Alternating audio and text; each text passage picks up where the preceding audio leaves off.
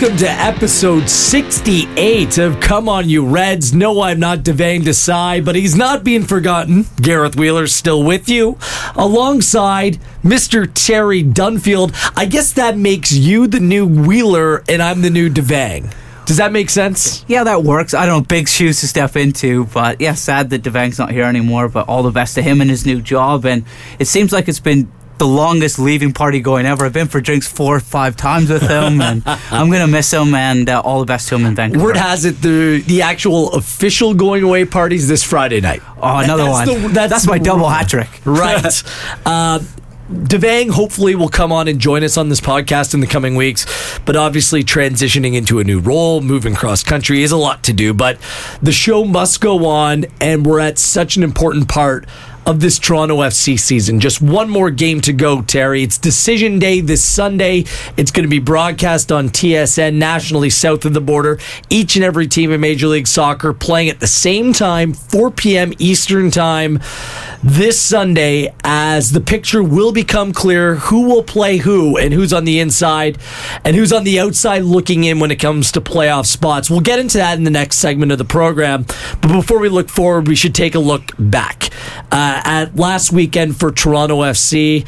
Another game where TFC picks up a result at a di- very difficult place at Stade Saputo, a 2 2 draw. TFC coming from behind yet again to get a point. We'll start off with your overall thoughts on the match, Terry. We'll banter about that a little bit. Then we'll get into some of the goals and happenings. But a 2 2 result. It's not a bad one because it assures that Montreal can't leapfrog you in the table, so it's a positive from that respect. But it's going to make things that much more difficult in locking down a first round playoff bye for this team because they weren't able to come away with a win. Yeah, I think going into the game, the most important thing was was the team didn't lose. Um, I thought TFC started extremely well. I like how they pressed Montreal high. I think they were unlucky not to score earlier on. They had a couple of opportunities that came from that high press. Yeah, Cooper went off the post and Giovinco had a good cutback Yep. from uh, Morrow, who I thought was excellent on the day. Arguably our man of the match, if, if maybe he didn't give that penalty away. I like how he took Oduro the other way, and Oduro spent more time chasing him rather than sort of getting at at our left back. Um, I like how his delivery was good. I thought it was excellent. Um, great cutback for the one we spoke about to Ozo. Also, the Altidore goal. I liked how he was, didn't try to be too precise with his delivery. He just put it in the box. And when you've got a player like Altidore, just put it in the mixer sometimes. He'll make things happen.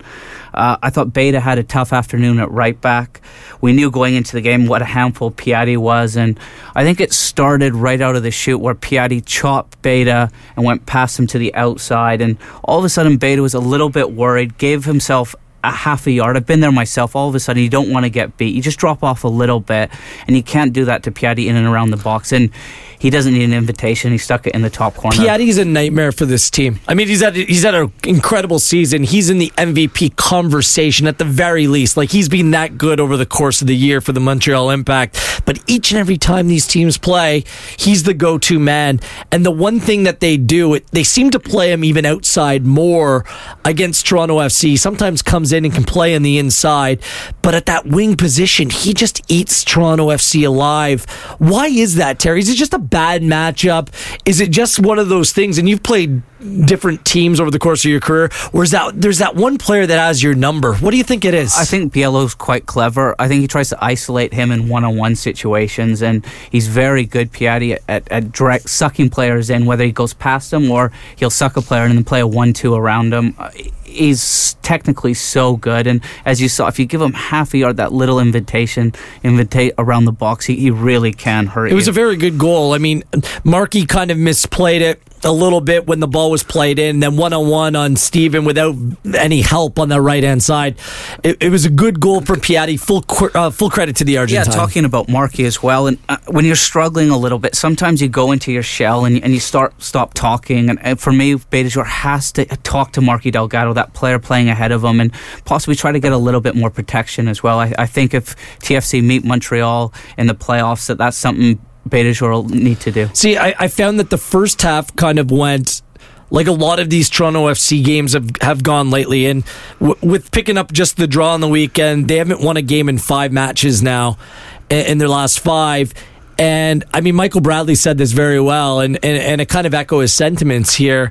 The team plays well in stretches, and there's some positives to build off of, but the, the, the, fin- the finish, the end result, isn't there. So is there enough there that you can look at and say, you know what, we're going to come out of this game feeling really positive about it? You've been in the in the dressing rooms before. You're coming out of that saying, man, we didn't win another game. Yeah, I think a good example of that is when we score and we're going through a good spell, and then all of a sudden mentally we switch off and we concede way too easily. A lot of the goals we've been conceding in the last five games have, have almost been schoolboy errors, mistakes where we're not teams don't need to work for goals. We're gifting teams goals, and I think that's an example where you do have the boatload of possession and territory. Sometimes mentally you just switch off, and there's some dangerous players in this league, and the mm. last thing they need is to leg up. Absolutely. Uh, TFC did get the goal back. I want to point out Justin Morrow because we'll talk about his role in conceding the penalty, but his service has improved in recent weeks, in recent games. He's uh, he's now picked up a goal and three assists over his last six games. Really good service in the box to Altidore for his goal. And this is a massive positive because this is an area of the team that struggled during the early stages of the season, distribution from the flanks. But Justin's just so much more active and involved in the attack. He looks very comfortable, Terry. He does. Undoubtedly, our width comes from our two fullbacks getting ahead of that narrow diamond, and their delivery is so important. And for me, the biggest thing with Morrow is he's not thinking about it. He's just putting that ball in the box. He's not that split second where you think, am I going to whip it in? Am I going to hang it up to the back post? All of a sudden, that run's gone. At the moment, he's not even thinking about that. And this was what happens with when form is good. And you just put the ball in the box, and, and with Altidore, with late runs from Ozo, mm-hmm. there will be players there.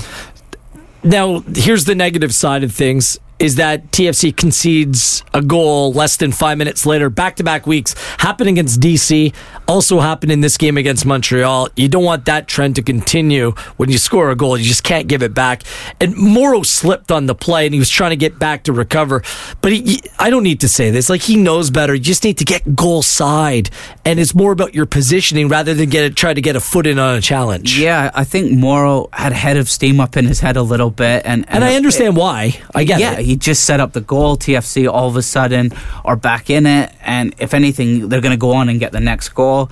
I think Drew Moore's there. He's got the cover round. There's no need for Morrow to even get involved. It, it was rash. The tackle is definitely a penalty, and at that moment, it, once you score, it happens way too many times in football. Just just calm down take a breather, get your shape, and you know what? If some teams, if a team sticks it in the top corner, fair dues, but but don't give a team an easy goal. So TFC goes chasing the game, and they do come away with something. This has happened three of the last five games. They've conceded first or had a deficit, and they've come back to get something, which is a positive that this team can come back and find goals. They did it a little bit of a different way with Sebastian Giovinco back in the team.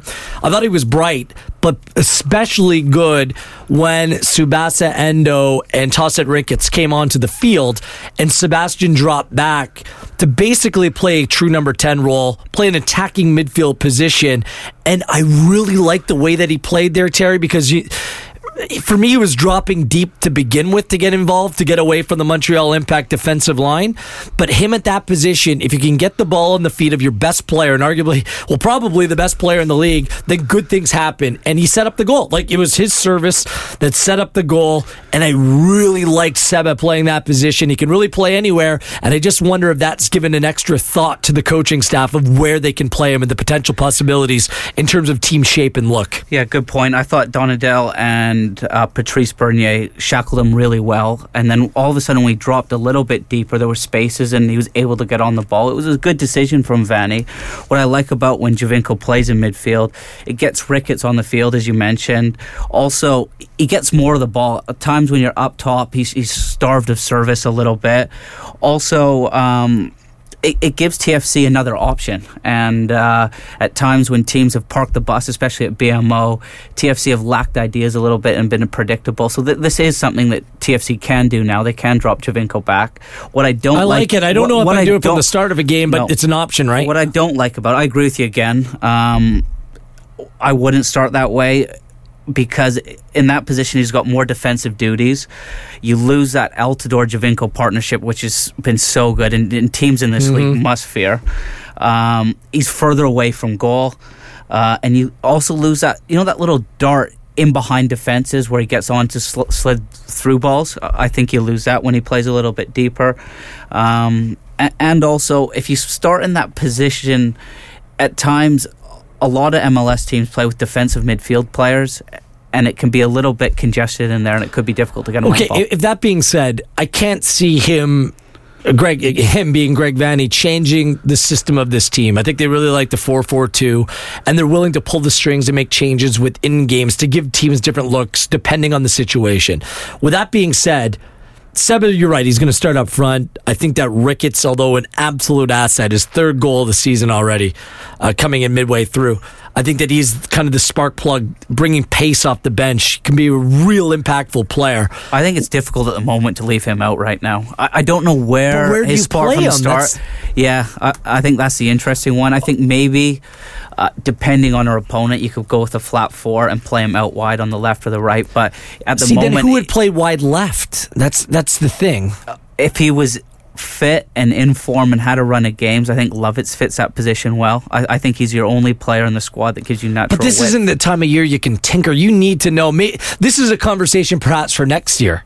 And I think that ideally this team is set up for more so a 4 3 3 if you have Giovinco, Altidore, and Ricketts in the team. Like it's it screams that, right?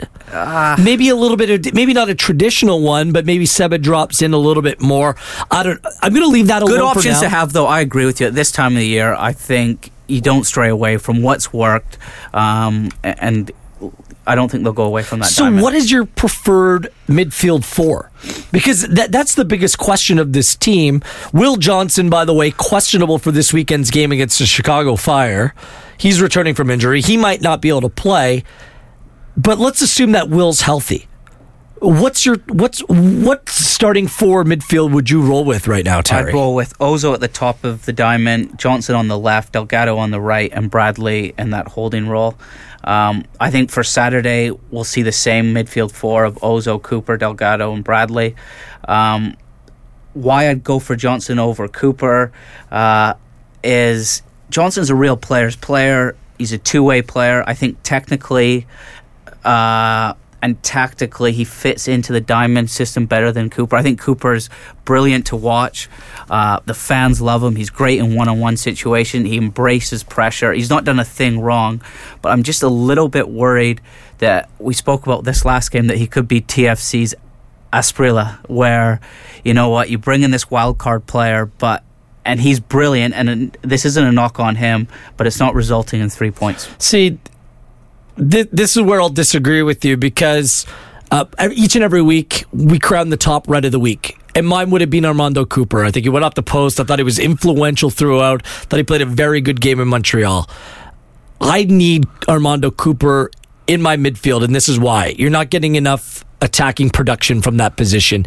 He provides the outlet, the one player that can do that. And it's not Will Johnson he'd replace, it's Marky Delgado. I mean, and I, I congratulate Marky on his new contract, multi year contract with the team. It's well deserved. 23 starts, two goals on the season. The future's bright for the young player. I'm a big fan of his.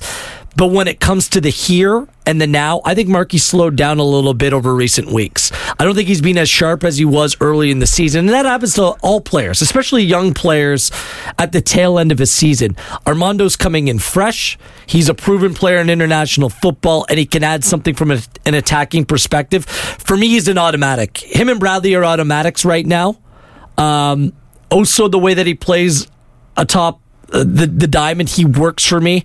I think it's just about Will Johnson being fit right now. That's the only question that I have. I love Benoit Cheyrou. I think he's in the mix as well, but he plays the same position as Michael Bradley, so it's very hard for him to get into the team without losing the shape of that diamond. So uh, for me, Cooper's an automatic in this team. Yeah, good point. I, I first on Delgado, I think he's been he's extremely consistent. He's yes. a seven out of ten. He's our James Milner. You know exactly what you're going to get out of him. He keeps the ball moving, one and two touches.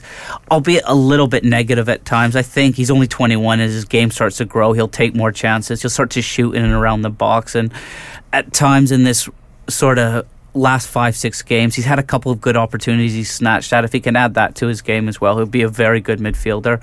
Um, my, with Cooper, I think everything that you say about Cooper, how dynamic he is, how he can break from midfield, how he's good in one-on-one situations, I think you get that from Giovinco already. I don't think you need two players on the pitch. I think Cooper almost takes away from Giovinco a little bit. I, I don't. I think he's brilliant. I think he's a great piece, but with Giovinco already out there, I don't think you need Cooper, um, especially going into the playoffs. Um, Terry, Terry, for- just going on Ozo quickly. Sure. Um, I love Ozo. I think each season since he's been at TFC, he's gotten better and better. Agreed. I think technically he's very gifted. I think he's got great awareness. He's great in those little pockets. I think we found his best position at the top of the diamond. But to play in that number 10 position in the MLS, you need to be more productive. To, to be like a Sacha Kljestan or a Diaz. And Do you to know what? really he's not getting the ball game. enough for me, and and I don't know if he's not finding the space or they're not getting it to him. Uh, Whatever it is, I find that when he's on the ball, he's very positive, but he's not getting it enough. I agree. I think he that'd be a knock on him. He drifts in and out of games a little bit, but one thing he does do, which is very difficult to coach, he gets into some fantastic positions. He does. and uh, to take his game to the next level and to be a true number ten in this league, which is a difficult position because of. That's where all the best players in the world come to this league, and that's where the highest paid players are. He needs to be getting more assists and goals. I'll give you the final thought for this segment. Who's your top red? Who is your man of the match? I'm gonna go with. See, it's a strange one. I agree that Cooper was brilliant. I thought he was fantastic, um, but I'm gonna go with uh, our left back. I thought Justin Morrow, Justin just despite the penalty. Yeah. I Okay. thought Justin Morrow was excellent. I thought uh, going into the game, Oduro was going to be a huge threat. He'd been excellent in leading games coming up to that game, and he was nullified. I didn't even notice Oduro out there. You can always share your thoughts with us on Twitter at Wheeler TSN at Terry Dunfield. Now, is, did you get rid of the underscore? Yeah, I got rid of the underscore. I'm stepping my game up. Okay, well done, Terry. Um, that's the first segment of the show. I think we're doing okay without Devang. It's not the same. I know we apologize, but like I said, onwards. Um, in the next segment, we're going to look at decision day in Major League Soccer. We're going to preview uh, TFC against the Chicago Fire this coming Sunday, 4 p.m. at BMO Field. Just a few tickets left uh, remaining. So if it's not you, tell your friends, family to come out for the final match of the season. And we will also build the case for Sebastian Giovinco as back to back MLS MVP. All that coming up next. Wheeler and Dunfield with you. This is Come On You Reds.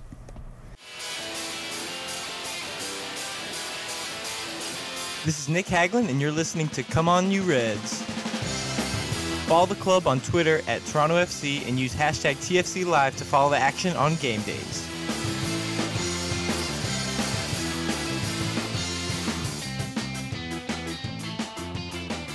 Welcome back to Come On You Reds. Wheeler and Dunfield with you. Are you all stretched out now? Yeah, I'm Ready good. to go? Go on, you the Reds. Uh, it's decision day, a big day across Major League Soccer. TSN, uh, for those that are wondering, are going to take care of all the coverage of the TFC game, of the Vancouver Portland game, which has playoff uh, implications. And I believe it's Vic Rauter and Kristian Jack who will be in studio providing the coverage, at least north of the border. South of the border, they're going out all, well, all out as well, as each and every team plays at the exact same time. It's very much the Premier League style, Terry, so results can't be manipulated. It makes the day that much more grand, bigger, and better. I always like this day each and every year, and the games mean something, including for Toronto FC this weekend. So, yeah, I- um, I think the league promote this day really well, and it's exciting uh, to, to to to see the outcomes and the permutations. And TFC still have have a lot to play for, and Chicago they're hitting a little bit of form. It won't be an easy game. Chicago have nothing to play for. I say nothing. They're, they're playing for their futures and pride, but at the moment they're playing with a real freedom. this is the perfect way for TFC to close their season for me. They're playing against the worst team in the league in terms of points accumulated, but a team that is playing better and an Eastern Conference rival that kind of plays that style that you're going to play in the playoffs, and you're playing at home. You're not going anywhere.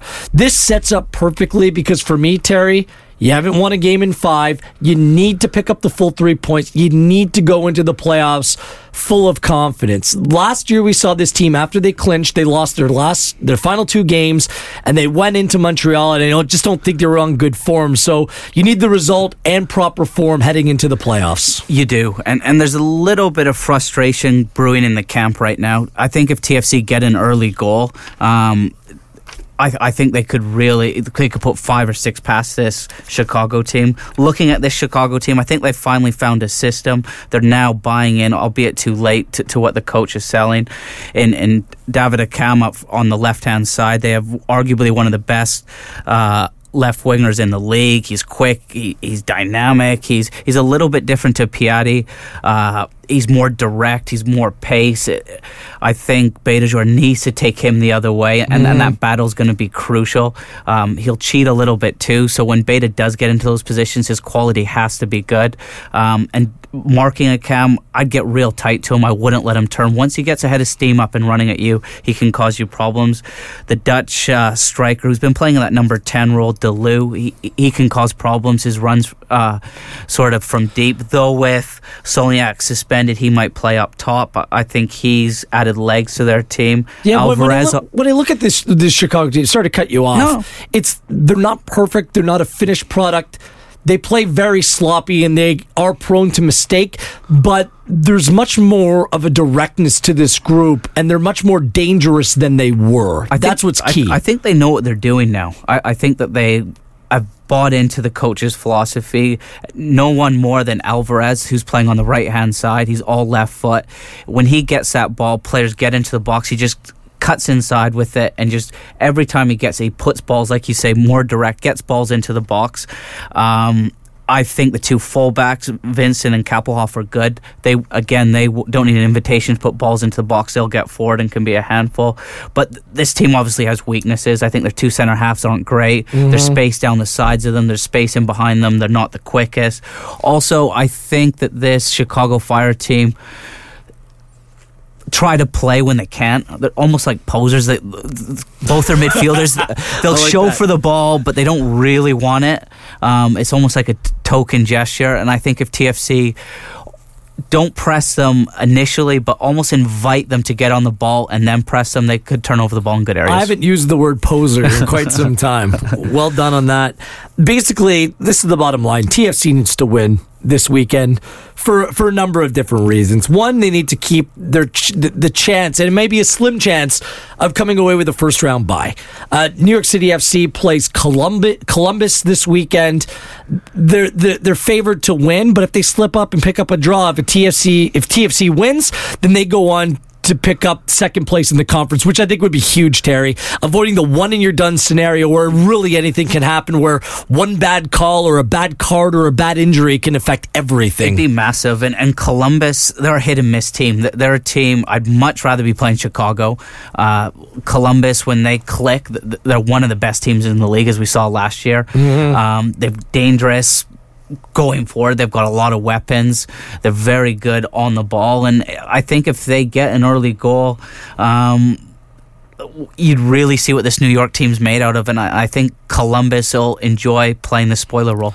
We'll see what happens there. Um, for those that were wondering, the first tiebreaker is wins on the season. New York FC, if these two teams finish level on points, New York is on 51 now. TFC, a franchise best 50 for the season. We shouldn't f- ignore that fact.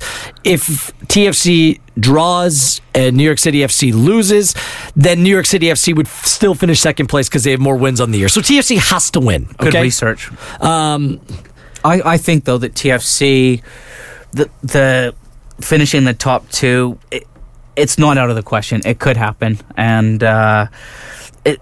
So there's more pressure on New York City right now. I think that's a tougher game than the TFC Chicago game, and that's why I wanted to say. Bottom line, you have to win now. Even if you win in New York City, uh, New York City wins, then you finish third place. Then TFC will play Wednesday or Thursday at BMO Field. in the first playoff game ever in franchise history. Now there are still some tickets available.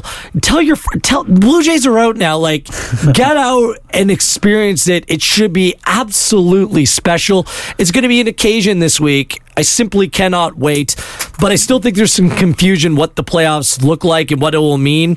So get your tickets now before there's a rush after this weekend for those tickets. So go to torontofc.ca for that. Now, looking at the standings, and the most likely scenario will be that Toronto FC plays Philadelphia in one of those games this week. Philadelphia is on 42 points. They haven't officially clinched for a playoff, but they need like a minor miracle for New England to jump them in the standings.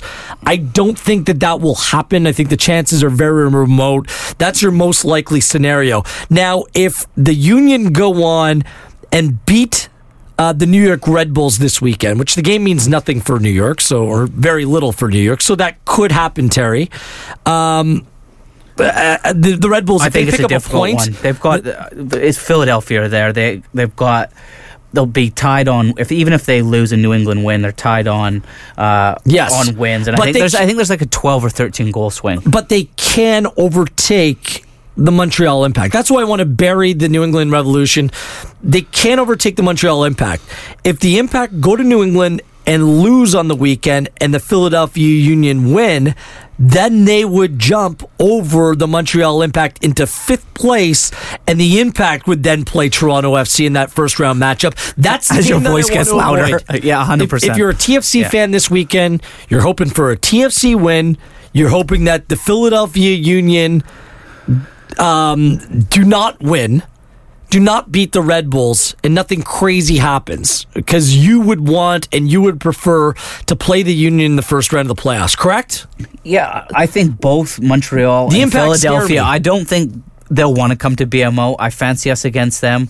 I think our team will be fresher. I think this last game in Montreal, we had six or seven players away on international duty. That's uh, traveling all the way around the world. I think we come back with a freshness. I think at BMO is it can be an absolute fortress and I think if teams come here in the playoffs and park the bus eventually we're going to score. I get it. I'm just more comfortable if they play Philadelphia than Montreal. It's just the rivalry, the fact that Piatti just has his team's number, the X factor in Drogba. We don't know what sort of role he will play from here on out, despite the controversy. I would love to avoid Montreal in a one and you're done scenario.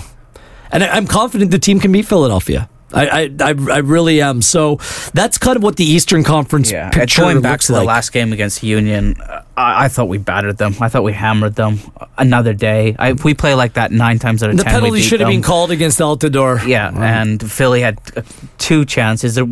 Ben Olsen came in after the game with his head down and said, "Look, we absolutely." Uh, Curtin, Jim Curtin. Yeah. sorry, Jim Curtin, and said, "You know what? We." We were outplayed on the day. Mm-hmm. Um, we've come here. We battled when asked whether it was a penalty, he just stuck his head down again. Um, it was very honest from him, uh, and I, I, think if they come with those negative tactics to to BMO, I'm with you. Um, Philadelphia would be a, a good first round matchup for me. It, now, nothing's a given, but that would be a good first round matchup. So, uh, DC United this weekend really means very little to them. They can finish uh, no higher than fourth. They could drop down to fifth place, but that just means home or away for them. So we'll leave that alone. That's the Eastern Conference playoff picture. Uh, by the way, Terry and I will have the radio call of the TFC game against Chicago. Half an hour pregame, half an hour postgame on TSN 1050 in Toronto. Uh, so make sure that you send in any of your thoughts or questions at Wheeler TSN at Terry uh, at Terry Dunfield on Twitter. In the Western Conference, FC Dallas has lost Mauro Diaz. That's a huge loss for that team. Awful injury. ACL. Too. I think. I think as Oof. a footballer, that's the worst one you can get as well. Uh, touch wood, fingers crossed for him. You never like to see a player go out like that, but an Achilles is a bad one. Their consolation might be the supporters' shield. Um, uh, they're still favored, still but Colorado's lurking. Yeah, it's an awful injury, and um, even now I wince talking about it. When you rupture Achilles like that, you're they said eight months, but I think right. you're closer to twelve. Ten it's assists on the year. He's the man that pulls the strings for that very good team. Uh, Colorado Galaxy already in. Now this is where things get interesting. Real Salt Lake on 46 points. They play Seattle, who are on 45 points.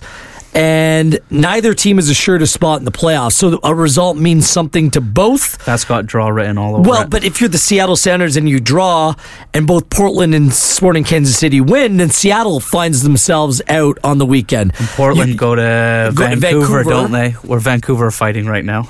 We'll get to that. Okay. Sporting Kansas City host um, the San Jose Earthquakes. Uh, all that separates those four teams and three teams are in. There's going to be one team that's out. Is two points. Salt Lake 46, Sounders 45, Kansas City 44, Timbers 44. Now expect Kansas City to win. I have no idea what's going to happen between Seattle and Real Salt Lake because that game means something for both. And Portland goes to take on a dysfunctional T- uh, Vancouver Whitecaps team. That game will be on TSN as well. Um, and you hear what's happened between Ousted and Morales, um, swearing at one another, getting into it at training this week. That team, the season has not, not gone the way that they've wanted. They're on 36 points, and Ousted basically saying maybe if you showed something on a Saturday instead of here at training, it's got spicy out there on the West Coast. What's gone on, Terry? It has a little bit, and I think it's out of character for both those players. I know the owner um, and coach Carl Robinson have called out some of the leadership group in Vancouver and said it's not been good enough this year. You guys needed to step up. I think it's a little bit fabricated. I don't think either player wanted to go there, um, but it's it's too late. It, it's easy to do it now when there's n- nothing on the line. Um, they they needed this outburst two months ago. I think Ousted has a point. Morales, he, he's been hit and miss this year a little bit. Real talented player. They've tried him in several different positions, playing deeper, playing in behind. Um, the thing is, I still, I still think Vancouver's a good team. Just haven't got results they need year. a center forward massively. They, they need a they need a Shane Long or someone like that. They're talking about maybe spending more money in the offseason and, and bringing in a big DP I I was told front. that they were on multiple strikers and they just couldn't land the targets that they wanted. And that that's difficult for a club like that. The injury to Kudo in Giles Chicago. Barnes screams Oh, panic signing. No I- kidding. I, I, I don't think. I don't think his knees can play on that turf. I, I I know he had knee problems in England. Blas Perez, Um, same thing. Blas Perez. I- know what it's like when you play against a guy that keeps killing you every time you play against him. You thought, you know what, we'll have him on our side, and then it just doesn't quite work out. Um, I don't think they're far off. That's the thing. You just don't like to see what's Akuda happening. Manneh losing him, I Sure. think I think that was a blow. Um, and Hurtado, he just can't score. He can do everything but score. He gets into some fantastic positions. He's extremely quick, um, but but you can't count on him to get into the playoffs. So a lot of teams in the Western Conference are going to be hoping that they get their you know what together for this weekend's match against Portland because they can knock out the reigning MLS Cup champions just like that. And the Cascadia Cup, I know it's it's just okay. It's not as bad as the Trillium Cup, but. Um, that's up for grabs. Vancouver could win that Sure. if they beat Portland. It, it would be a small win in a frustrating season on the West Coast. So that's basically decision day in a nutshell. Use the hashtag all Sunday. Stay involved online on through the Toronto FC social channels as well. And TSN will have you covered in terms of television and radio coverage of this weekend's TFC game. One other issue I wanted to touch on, and we brought it up, Danielle Emanuel and I in our TFC, uh, Toronto FC HQ on torontofc.ca and YouTube. Um, the whole idea of who's the MVP of this league. And for me, and and I know that you disagree with me because you said we need to talk about this today. this was no disrespect to Sebastian Giovinco in the season that he's had, but I look at Bradley Wright Phillips in New York with the Red Bulls, the first place team in the Eastern Conference, for him to score 23 goals on the season, and none of them have come from the penalty spot. Six of them have game, been game winners. For me, that screams MVP. His contributions have been huge this season for the Red Bulls. He's my MVP. I have Giovinco in second place in terms of my voting. Now, it hasn't been signed, sealed, and delivered because I want to see what happens in the final game of the season. I go now? Let me go. week. Go ahead. Have at it. Make the case for Seba, and I think a good one can be made. I think Bradley Wright Phillips is my golden ball winner. He, Of course he's, he is. he's your leading goal scorer, but he's not your MVP. I think if you ask any single player in this league, any single coaching member, who the best player is, it's Giovinco. I know he missed five games through injury, and that means his goals, his Well, assists are a little bit down. Um, but every time he's played, he's been incredible. He's been the best player on the field. He creates stuff out of nothing. He scores. He he's the most valuable player. He is the best player in this league. But Hence MVP. for me, there was a difference. You're not going to get an argument for me. He is the best player in the If league. If you're building a team, or you could, if you're starting from scratch, who do you best, pick? Sebastian Giovinco, 10 out of 10 times. But who had the better season? That's not what I'm asking. I Who's think the best player? Bradley Wright Phillips is the best goal scorer in this league, and Kljestan has put someone on an absolute plate for him. But is he the best player in the league, most valuable player? This season, he's had an MVP season, but he's not the best player. If you were to ask, if you were to ask me who's the best player in this league, Sebastian Giovinco. It's a no and that's your criteria for yeah, most just valuable player crown who the best player. and most valuable player. No, but not the best player this year. I think the be- the player who has meant most to his team, who's been the best player for the 2016 season, has been Bradley Wright Phillips. If I was to start a franchise, if I was to use a hypothetical, who's the best player overall in the league? It's Seba, all day, every day. You know what I mean? There's there's a little bit of a difference there. Fair, fair Just point. tw- none of his goals have come from the penalty spot. Yeah. For a player to lead the league in goal scoring and none of them have come from the spot, that's a, quite the accomplishment. We've seen the job that he's done against Toronto this year, up close and personal. He's just such a force. you could have a buried a couple like of those him. goals, but you know? I, I'm so happy for But for a him. lot of players I, in this league don't. I, I played with him in, in Man City's academy. I, I know him well. It's great to see him come to prominence, come out of Shaun Wright Phillips' shadow. Um, it's not easy. His career since coming to the MLS at 29 has come good, and he, he deserves all the plaudits he gets. Um, he's a fantastic goal scorer, but is he able to create a goal on his own? I don't think but so. that- that- but if you if you ask me who the best player in the league is, he's probably not even. He's probably not. I'm not even sure he's in my top ten. Like I like Diego Valeri a lot more. I like Giovani Dos Santos. Like I can go down Yeah. the list of other players that I'd rather have on my team. I'm just talking about the outstanding season that he's had.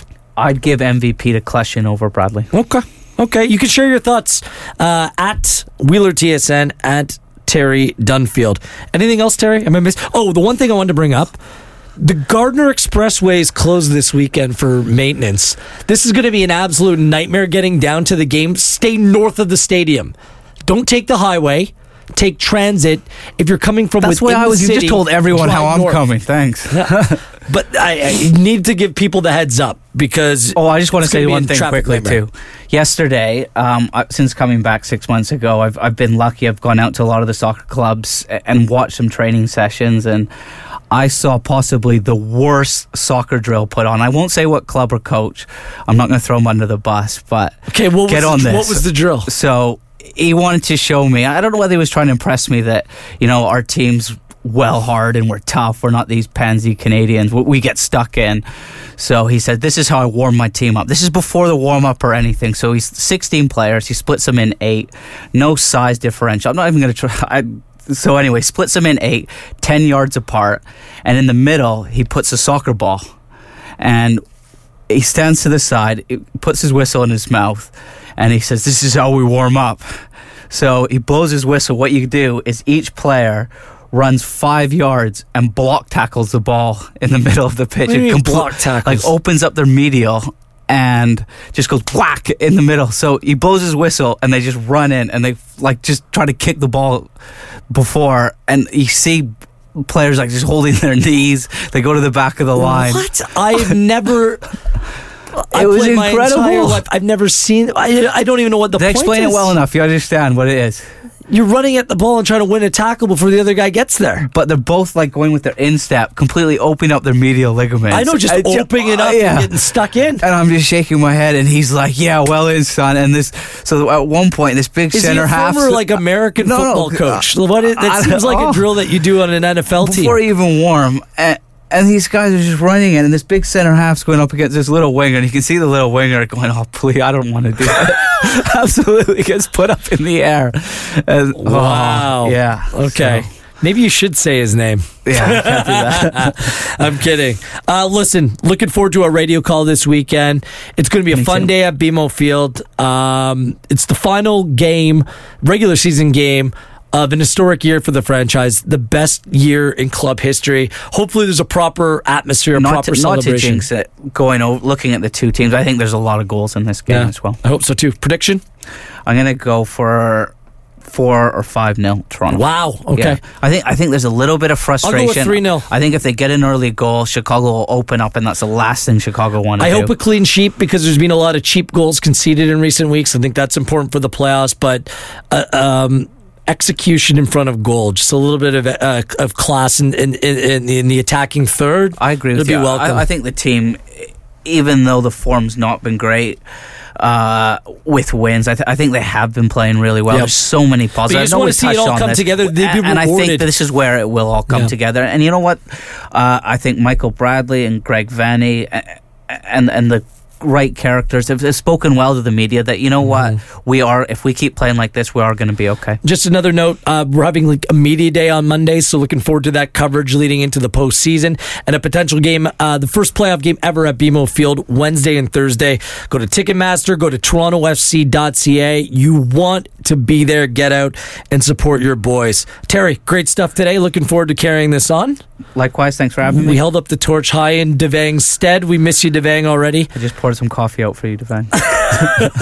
I am Gareth Wheeler. Mind the equipment, Terry. Oh right. And this has been Come On You Reds.